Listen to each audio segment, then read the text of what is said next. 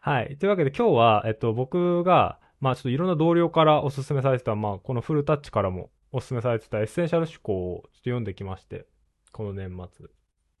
で、ちょっとそのことについて話したいなと思ってお集まりいただいたような形です。で、フルタッチ、エッセンシャル思考を読んだのって結構前、もう。もうだいぶ前じゃないですか。まあ何年前かはさすがに覚えてないですけど、多分出た当初ぐらいに読んだと思うんですよね。出た時ね、なんかそれなりに話題になったような記憶はあって。結構話題になりまして。そうそう。で、なんか会社の Slack とかでエッセンシャル思考っていう字面とかスタンプができてったりするのを 見てて、ああ、なんかこういう本が流行ってんだなと思ってて。で、はい、まあおすすめされてたんだけど、なかなか読むことができず、ちょっと年末の年始のあの長期休暇の時にあの行って読んだので、ちょ今日そこで印象深かったところの話をしたいなと思ってます。はい。いいんじゃないでしょうか。はい。で、えっ、ー、と、じゃあ早速いきたいんですけど、エッセンシャル思考って、あのー、まあ、基本的なところって、まあ、知ってる方もたくさんいると思うんですけど、えっと、一番重要なコンセプトっていうか、キャッチフレーズが、より少なく、よりよく、みたいなところがあって、えっと、まあ、集中するものを、あの、減ら、減らして、あの、少しのものに対して集中して、より力を加えて、集中して注力していきましょう、みたいな。超ざっくり言うとそんな感じなんですけど、それを実施するためにはいろんな困難があるよねみたいな仕事する上で生きていく上で、それをよりなんかよく回していくためにはどうしたらいいんだろうって話が多いんですけど、で、その中にもたくさんのあの書籍とか、え文書からあの引用があるんですけど、その中の引用で私が素敵だなと思ったものを今回3つぐらい紹介したいなと思ってます。ちょっとここから引用を読みます。はい。えっと、4つの口のガスコンロを想像してと彼女は言う。一つ目のコンロはあなたの家族。二つ目は友人。三つ目は健康。四つ目は仕事。成功するためにはそのうちの一つの火を消さなくてはいけない。そしてもっと成功するには思い切って二つ消すことが必要なの。もちろんこれは単なるジョークだ。エッセンシャル思考は成功するために家族や健康を犠牲にするやり方ではない。だが、この問いが真実をついているというのことも事実だ。家族、友人、健康、仕事、それらの利害が衝突したとき、私たちは問わなくてはならない。自分はどの問題を引き受けるのか。っていう引用になってます。で、この引用でのなんか僕がハッとしたところがありまして、で、それどこかっていうと、あの、まあ、トレードオフっていう考え方がここの話の中で出てると思うんですね。で、4つの家族、友人、健康、仕事っていう、まあ、人生で、まあ、重要な要素の4つだと思うんですけど、で、まあ、実際は、まあ、他に趣味とか、もう何もしない、あのー、安息の時間とか、まあ、いろいろもっと人生で重要な要素っていうのはもっとたくさんあると思うんですけど、でも1日はみんな24時間で区切られてて、で、その中で、こう、どれを実際その時間として当てるかっていうのは、どれかを入れたらどれかを抜かなきゃいけないっていうトレードオフなんだよなっていうことを、なんか改めて認識させられたんですね。で、えっ、と、例えばなんか新しい習慣を身につけようと思った時、例えば運動足りないから毎日ランニングしようって思った時に、じゃあ、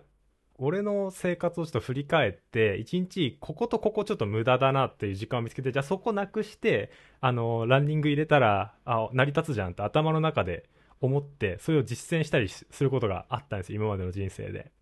うんうん、でもそれってあのー、頭の中ではすごい最適化されてたりとかするし1日目2日目はうまく回ったりするんだけど、まあ、だんだんそれがきつくなってくんだよね、うん、それなんでかっていうと、まあ、やっぱり普段の自分の人生の中の生活って、まあ、それなりに最適化されてると思うの自分の中で。あの体力的な面だったりとか、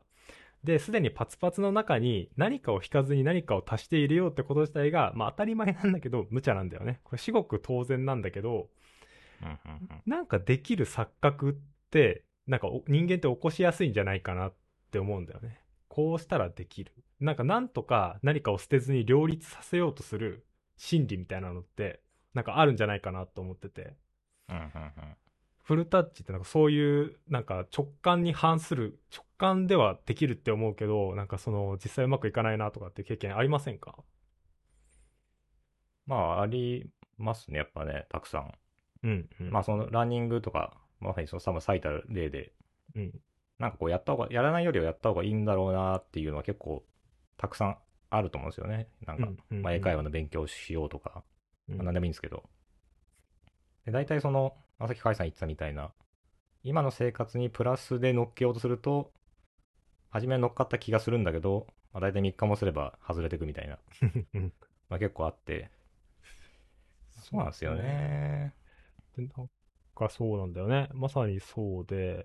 まあこれ新しい習慣を始めるとか、もっと引きな例で言うと、なんかこの仕事でタスクを振られるとか、急遽、うん。タスクが湧いてきた時に、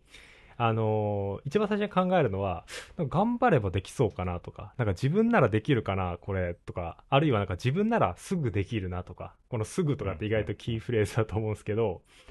で、って考えて引き受けるかどうかっていうのを考えてたんですけど、もう一つ大事なポイントがあるなと思って、その引き受けるために手元の今のタスクとかで減らせるものがあるのかっていうのをもう一個視点として持つべきだなって思ったんですよね、この話を聞いて。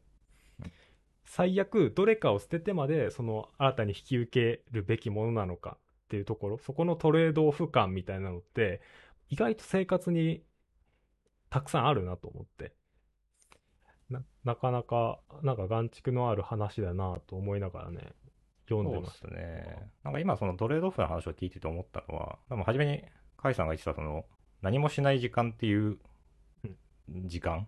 なんか何もしない、何もしないということをやるみたいな。うんうん。っていうのが、まあ、忘れられがちっていうのもあると思うんですよね、そのトレードオフの話でいくと。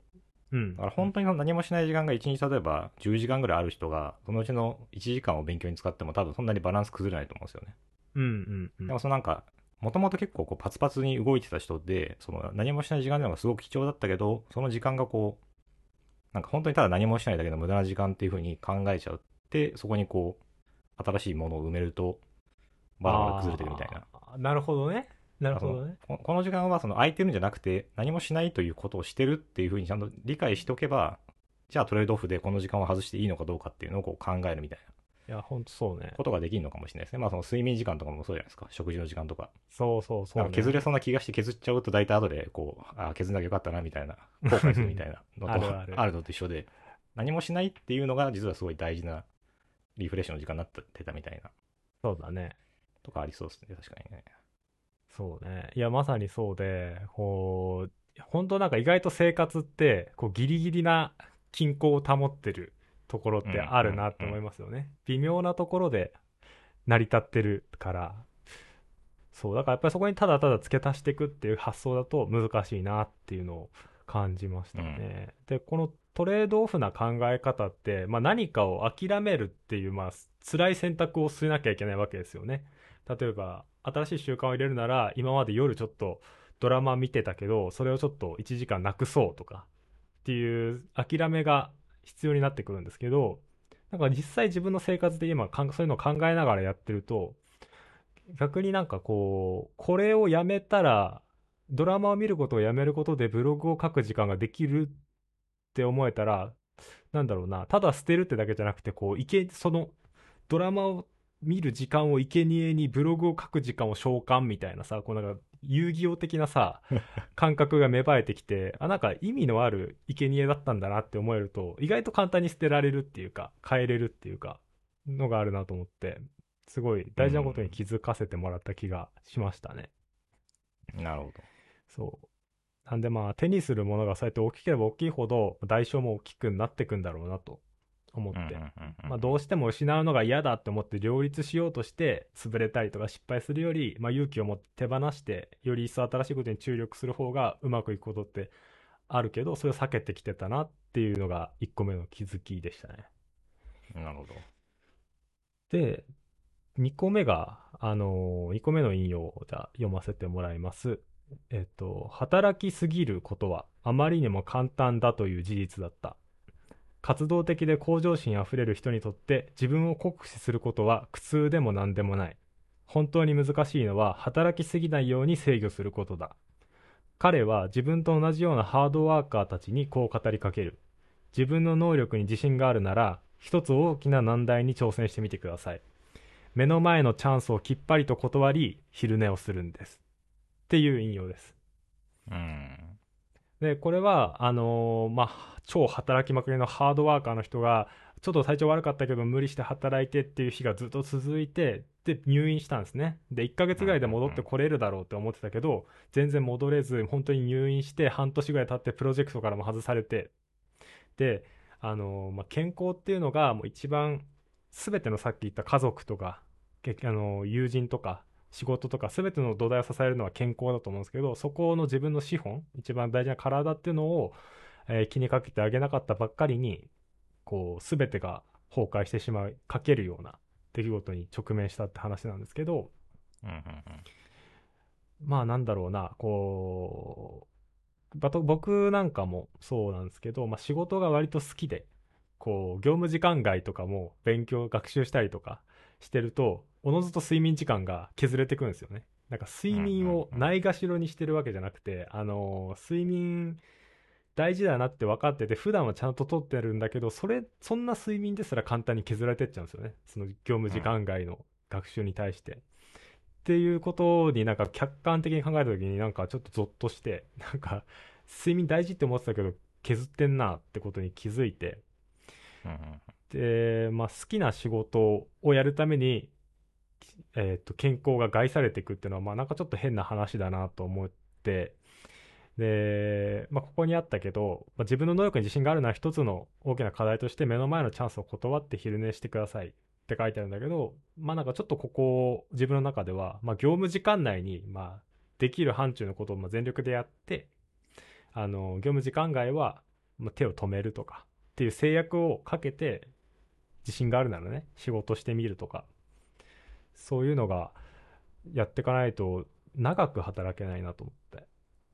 どどうすか、うん。フルタッチは。そういうこと考えたりしますか？健康と仕事ですかね大きく言うと。まあ健康はまだあんまりそこまで考えてないですね。まあ考えてないせいでちょいちょい体調崩してた時期もありましたけど、うんうん。あのまあ睡眠は大事だと思うんですよね、間違いなく。うんうんなんかそれこそ20代の頃とかは、いやちょっとまあ3時間睡眠ぐらいでもいいかとかっていう日があっても、まあななんとか仕事やっていけたけど、なんかやっぱ30過ぎてくると、だんだんと、露骨にその6時間睡眠以下になると、次の日のパフォーマンスが落ちてるなみたいな。うんうんまあ、って分かっててもさっき甲斐さん言ってたみたいな、結局、でも、夜更かししちゃうみたいな。うんで、案の定次の日のパフォーマンスが落ちてるなっていうのを感じて、いや、どうしようかなって、なんか毎回思ってる気がしますね、なんか。なんか分かってんのに、分かってないんですよ。だからね、その次の日の自分の状態がイメージできてないというか、そう7時間、ね、寝れば最高のパフォーマンス出せるって分かってるのに、なんかその日、1時間多く頑張っちゃって、睡眠時間が1時間削れて、うん結局、次の日のパフォーマンス落ちちゃって、トータルでちょっと損してるみたいな。そうねまあさすがに倒れて入院して半年とかそんなレベルのことはまだ経験したことないですけど、まあでも甲斐さんも僕も多分容易にそうなり得るんだろうなと思うんですよね、性格的には。ちょっと気抜くと頑張りすぎちゃう傾向があると思うんで。そうだね。いや、これなんか僕も振り返ってて、すごい自分でゾッとしたことがもう一つあって、あのー僕って結構案件の切れ目とか、切れ間とか、あのー長期休暇のタイミングで体調を崩しがちになったんですよ。最近はそんなことないんですけど、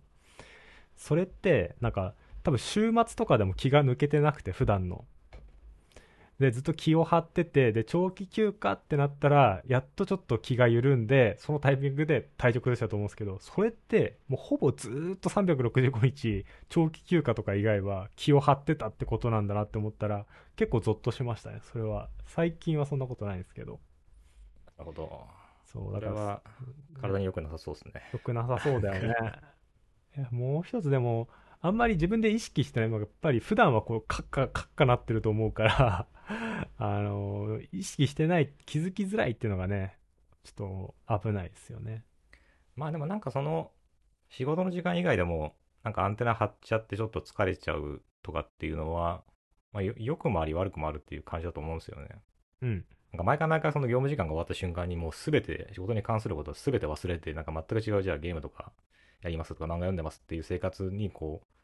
切り替われる人の方がむしろ少ない気がするんですよね。ああ、そうね。うんあそのやっぱアンテナ張り続けてるからこそなんか新しいアイデアとかがこうなんか潜在意識の中で生まれたりするわけじゃないですか。ああ、あるね。うんまあそういうのなんなんもなくは多分できないと思うんですよ。で、その案件の、案件が終われば、もう考えるものがなくなっちゃうから、多分こう、必然的に何も考えない時間が生まれてると思うんですけど、うん。まあさすがになんか仕事が継続してる間は、まあ多少いいんじゃないですか、その、多少ピリピリしてるぐらいは。そうね。だからうんそれででもやっぱり体調が崩すレベルになっちゃうと、あんまり多分長期的に見ても良くないまあそれはか良くないですね。なって気がするからうんね。まあある程度そこをセルフでコントロールできると、まあ最高なんだけどね。まあだからやっぱり一一番いいのは、ちょこちょこ長期休暇を入れることじゃないですか、やっぱ。よく言うそれもありだよねこと。ですけどね。うん有給使ってねまあ年末年始とかゴールデンウィークとかのタイミングでうんうん。10日ぐらい休んで、一旦さすがに忘れようみたいな。そうね。するっていうのを挟むのは多分、まあ、長期的にやるっていう意味で言うと、まあ、逆にプラスになるでしょうね。そのその時間をこう勉強とかにやってるよりも、完全にリフレッシュした方がトータルでは良かったみたいでも長期休暇取ったらさ、本とか読みたくなっちゃう。ね。まあなりますけどね。間違いなく。間違いなく読んじゃうんですけど、まあそこはちょっと我慢して、その、全然違うことやろうって、こう、心に決めて やるとかね。うんエッセンシャル思考にさ、ビル・ゲイツはなんかさ、月に1週間ぐらい、まあ、月に1週間だったかな、週なんか1週間ぐらいなんだっけな。あってね。あの、本を読むだけのなんか、時間を作るとか。インプット強化合宿みたいなのねそうそうそう。やってんだよな。逆にでもそういう、まあ、ビル・ゲイツ以外でも多分そういうのやってる人いっぱいいると思ってて、その経営者とかだと。だからもう意識的にこうだから1年間のこの、この2週間はもう、仕事のこと一旦忘れてもインプットに専念するとかってやんないと、だから時間が取れないってことだと思うんですよね、そういうのって。うん。うんもう忙しすぎて。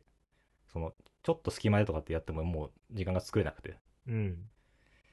でもただそこは多分僕はもう同じだと思うんですよね、エンジニアでも別に。うん。うんずーっとその技術のことばっか追い求めじゃなくて、ちょっと古典的な本を読んでみるとかっていう時間をあえて設けてみるとか。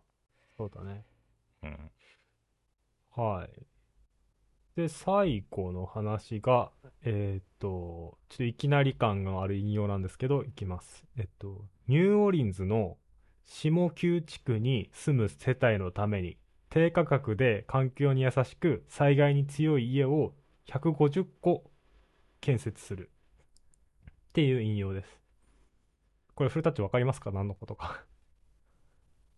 えー、っと、あれですよね。具体的な目標をなんか立てましょうみたいな。あ、そうそうそうそうそうそうそうそう。なんかその、抽象的な言葉で並べても意味がなくて、すごい具。体的に何をやるかっていうことを宣言することによって、よりそこに進むことができるみたいな話よだった気がします。よく覚えてますね。すごいですね。はい何回も読んで。これは、あの、俳優の、アメリカの俳優のブラッド・ピットが設立させた財団の目標で、あの、まあ、数年前なんですけど、ハリケーン・カトリーナっていうのがアメリカに災害としてあったと思うんですけど、それでニューオーリンズが、あの、災害にあって、で、そのニューオーリンズの復興のために政府がいろいろ動いてたんですけど、ちょっとその復興の遅さに、まあ、苛立ったとされる、このブラッド・ピットが財団を作ったと言われてるんですね。それでニューオーリンズの街を救おうっていうことで、復興しようってことで。で、この話の前後で、まあ、いろんな会社のスローガンみたいなのがいろいろ並んでるんですけど、で、面白かったのが3つスローガンがあって、で、その左に3つ会社名があって、で、どのスローガンがどの会社のスローガンでしょうみたいなの。わかりますか、うんうんうんいうのがあったんですけど、まあわかんないですよね。スローガンってなんか結構みんな社会、なんか通年上良いとされてることとか書いてあったりとかうん。してて、別にその会社の特色があったりするわけじゃない、みたいな。のがあって、で、それを見たときに、へ社員とか他の人どう思うかっていうと、あ、なんか良さそうな会社なんだなとは思うんだけど、そのスローガンを達成するために何をすべきかとか、どういうものを本当にやろうあのやろうとしてこの会社があるのかってところまでは正直わからんと。この会社だからできることって何なんだとか、この会社が目指してるのは何なんだっていうのが、まあわかんないよね。っていうのに対して、ブラッド・ピットは、すごい具体的で、まあリアルな目標を、その財団として掲げたというのが先ほどの引用になってます。で、わかりやすいなって思うのが、まあ、低価格かってこととか、まあ、環境に優しいかとか、災害に強いかとか、その150個を作成するため、するって決めたら、そのための予算とかも考えやすかったりとか、まあ、スケジュールも組みやすかったりとか、だから検討とか確認すべきことってのがすごいわかりやすい、いい目標だなと思ったんですね。うんうんうんうんブラッド・ピットさんなんかやっぱり、彼ってあれなんですよね、なんかあの、プロデューサーとかも結構やってるんですよね、映画の。俳優だけじゃなくて。脚本読んで、あ、これめっちゃいいじゃんってなったら、この、プロデューサーとして自分がなって、お出資してとかってやってたりして、なんか本当に多彩だなって思うんだけど、やっぱりなんかそういう人だけあって、なんか目標の立て方とかっていうのは素晴らしいなと思ったんですね。で、これやっぱ大きい目標、問題があった時に対して、やっぱりそれに対して解決するための大きい目標を作っちゃうんだけど、その大きい目標って結構漠然としがちっていうね。うん。そう漠然としちゃうとやっぱりゴールと現在地の距離が見定められなかったなんか前進してるかわからなかったりチームでビジョンを共有しづらかったりとかっていうのあるから目標を立てるってむずいなって改めてね思わされつつリアルな目標っていうのをね一つ自分の目標に掲げて それがそれがその目標ががすでにちょっとリアルで。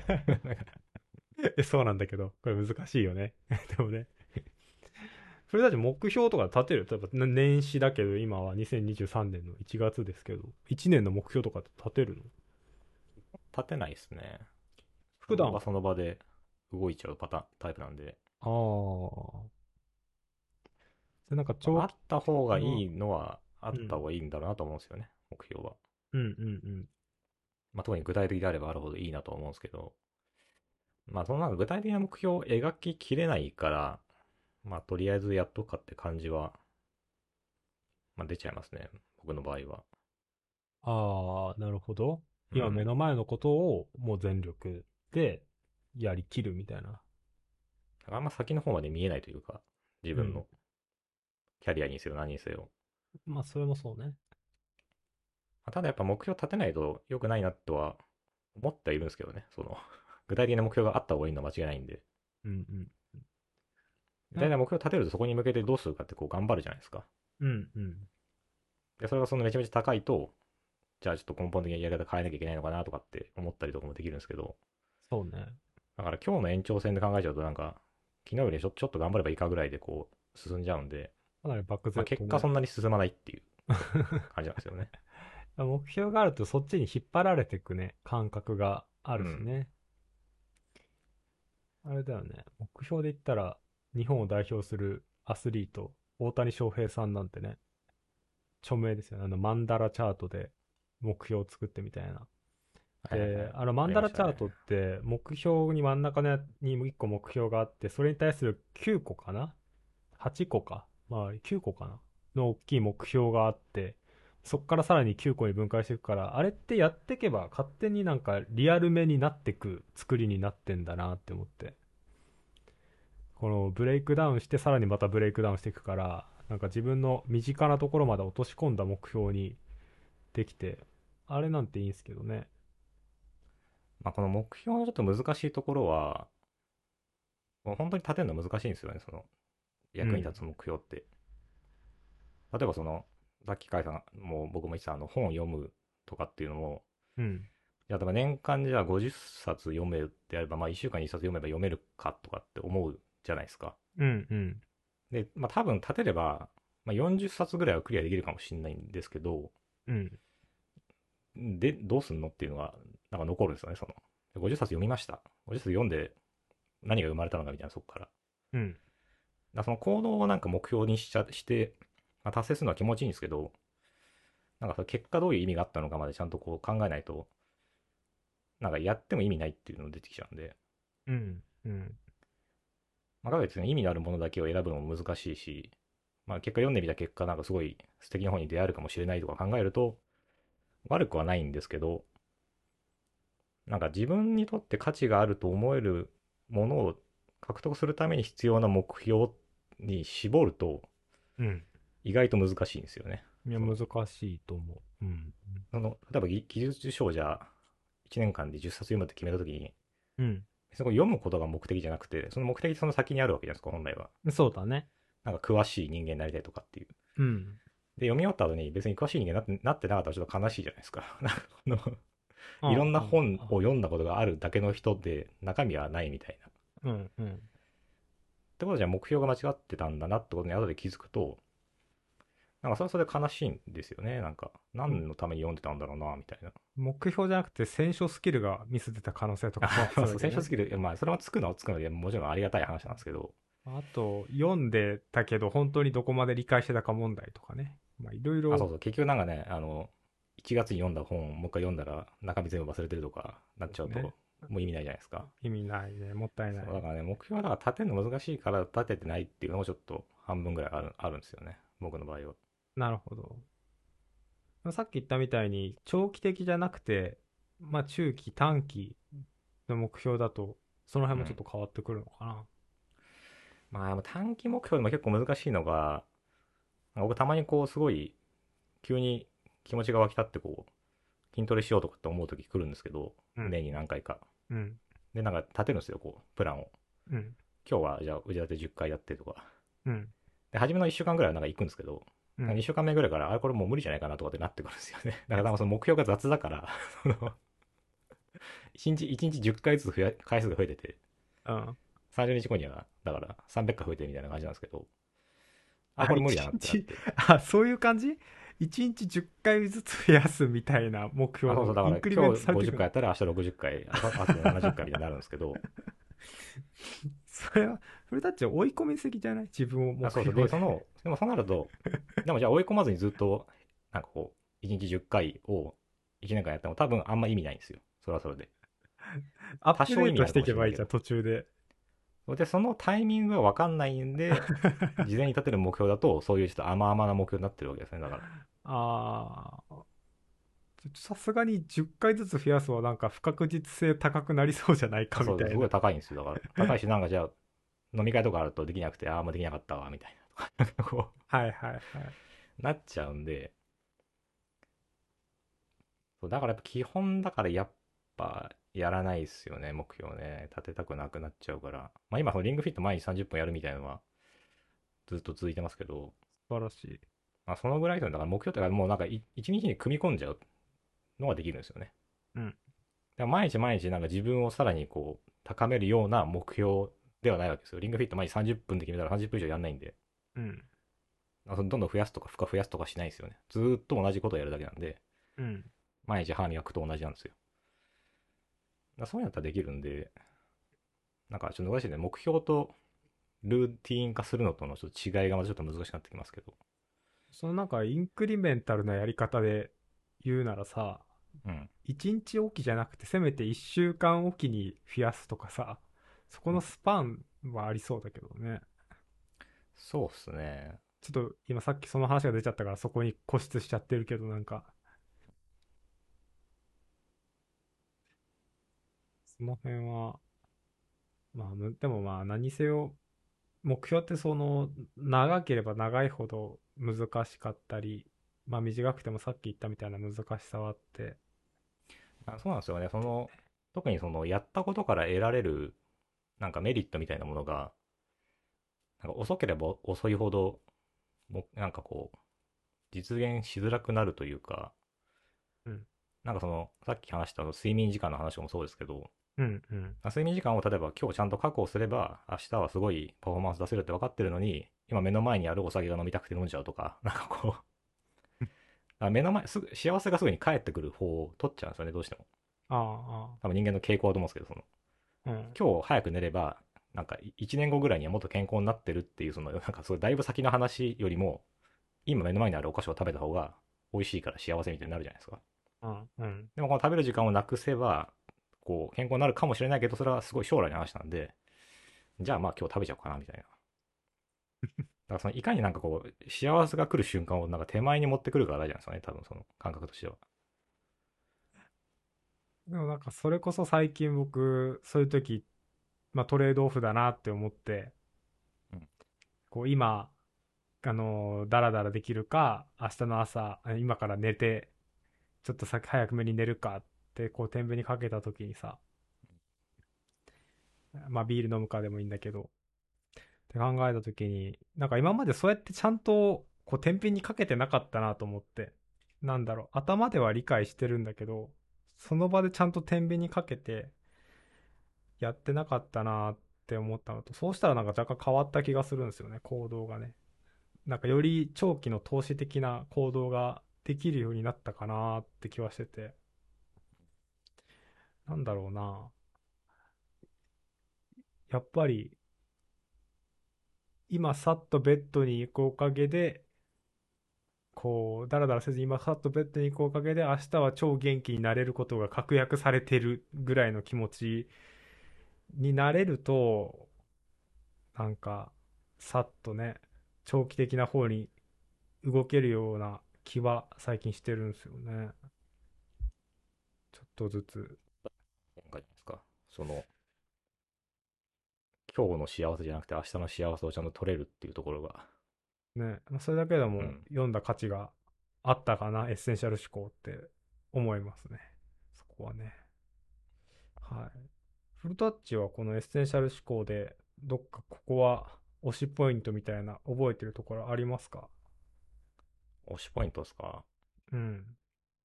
今も。まあ、エッセン、まあ、エッセンシャル思考の推しポイントだったのか、他の本の推しポイントだったのか、ちょっともう、わかんなくなってますけど、なんか、あれですよね、あの、90%以上の、なんか、燃え上がるような気持ちがなければノーと言おうみたいな、ああまあ、エッセンシャル思考以外でもよく聞く話ですけど、うん、うん。やっぱあれがポイントなんじゃないですかね。さっき話したその、じゃあ英会話で勉強しようかなとか、ランニングしようかなとか、うんお酒飲もうかなでも何でもいいですけど、それが本当にやりやりたいことなのかっていうふうに、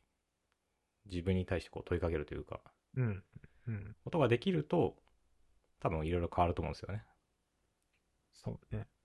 まあそれが難しいんですけどね。そんな分かっててもなんか、とはいえでもやっぱ英語できた方がいいのかなとかなんかこう思ったりとか、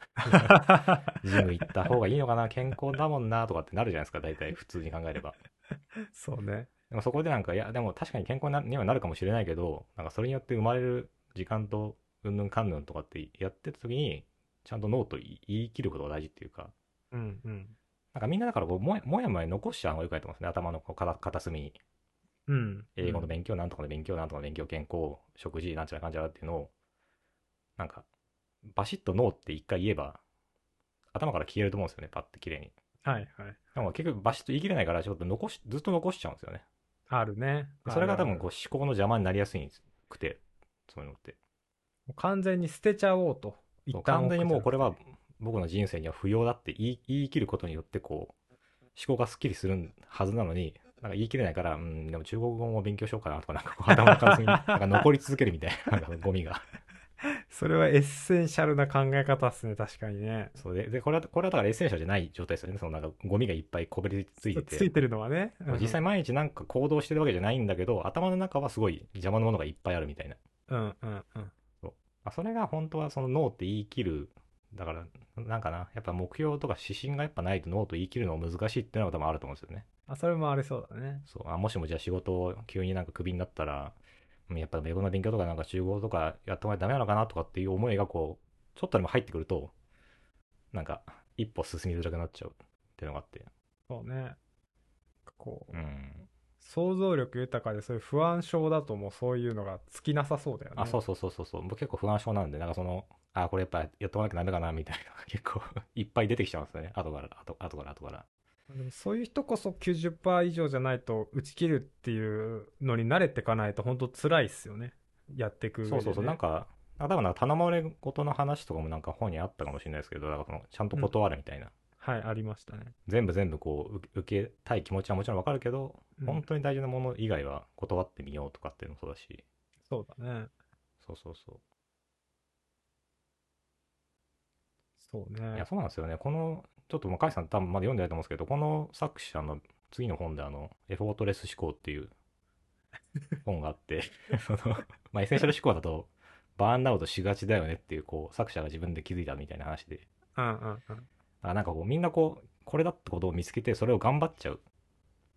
でも実際その頑張りすぎることは別になんかこういいことではないよみたいな、うんうん、大事なことを意識するの大事だ。なんかこうこれが自分にとって大事だっていうことを知ることは大事だけどそこに向かってこう全力投球をし続けるっていうのは人生にとって良くないっていう。話で。なんかね、エッセンシャル思考を突き詰めれば、多分すごいエクストリームになっちゃうんだよね。何かに対して。あそうそうそうそう。そう。そうやると、やっぱりこうバーンアウトしちゃって、あのー長期休暇の俺みたいのもっとひどいバージョンみたいな。なだからさっきあ話したあの勉強する話も多分同じでその、うんエッセンシャル思考でやっちゃうと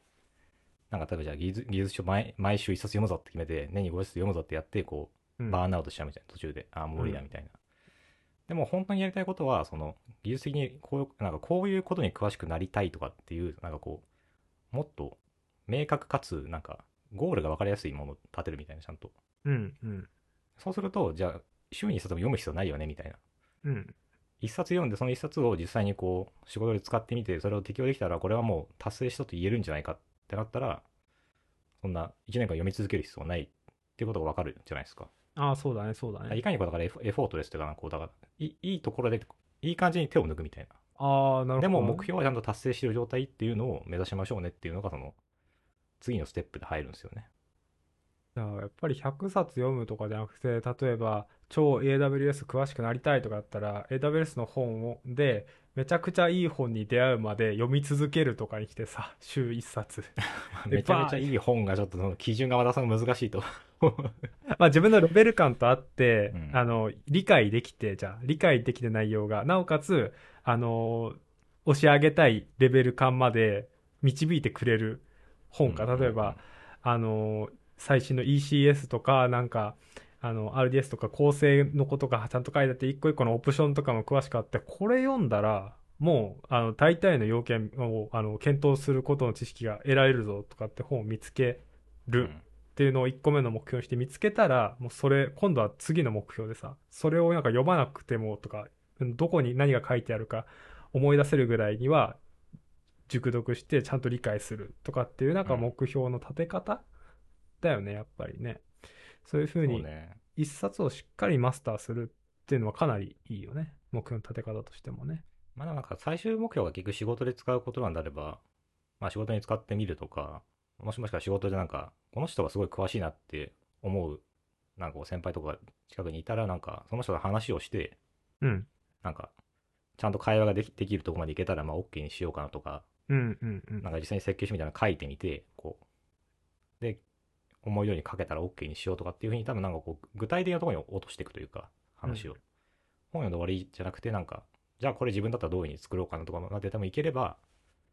まあトレード OK だと思うんですよね。その、新しいフレームワーク学ぶとか、プログラミング言語学ぶにしても、うんうん。本読んでおしまいというよりも、なんかそれを実際のシステムに反映したらどうなるかまで、ちゃんとやってみるみたいな。手で、手でも覚えるっていうかね。そうそうそう。で、それを自分で言葉にして、誰かのし他の人に伝えてみるとまでやってみると、あ、意外に理解できてたとか、理解できてなかったところが見えてきたりするんで、ねだからそういう、うん、だから、より具体的な目標を立てるって話なのかな。なんかまとめちゃうと。大事なのは、目標というかそのエッセンシャルにやる部分の、これっていうのをちゃんとこう、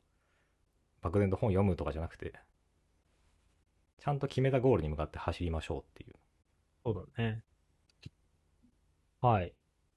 えっと、今の話を聞いたんで、もう僕はエフォートレス思考は買わなくても大丈夫ですか？いや。まあ、まずはエッセンシャル思考で一回バーンアウトした方がいいんじゃないですか。やだ。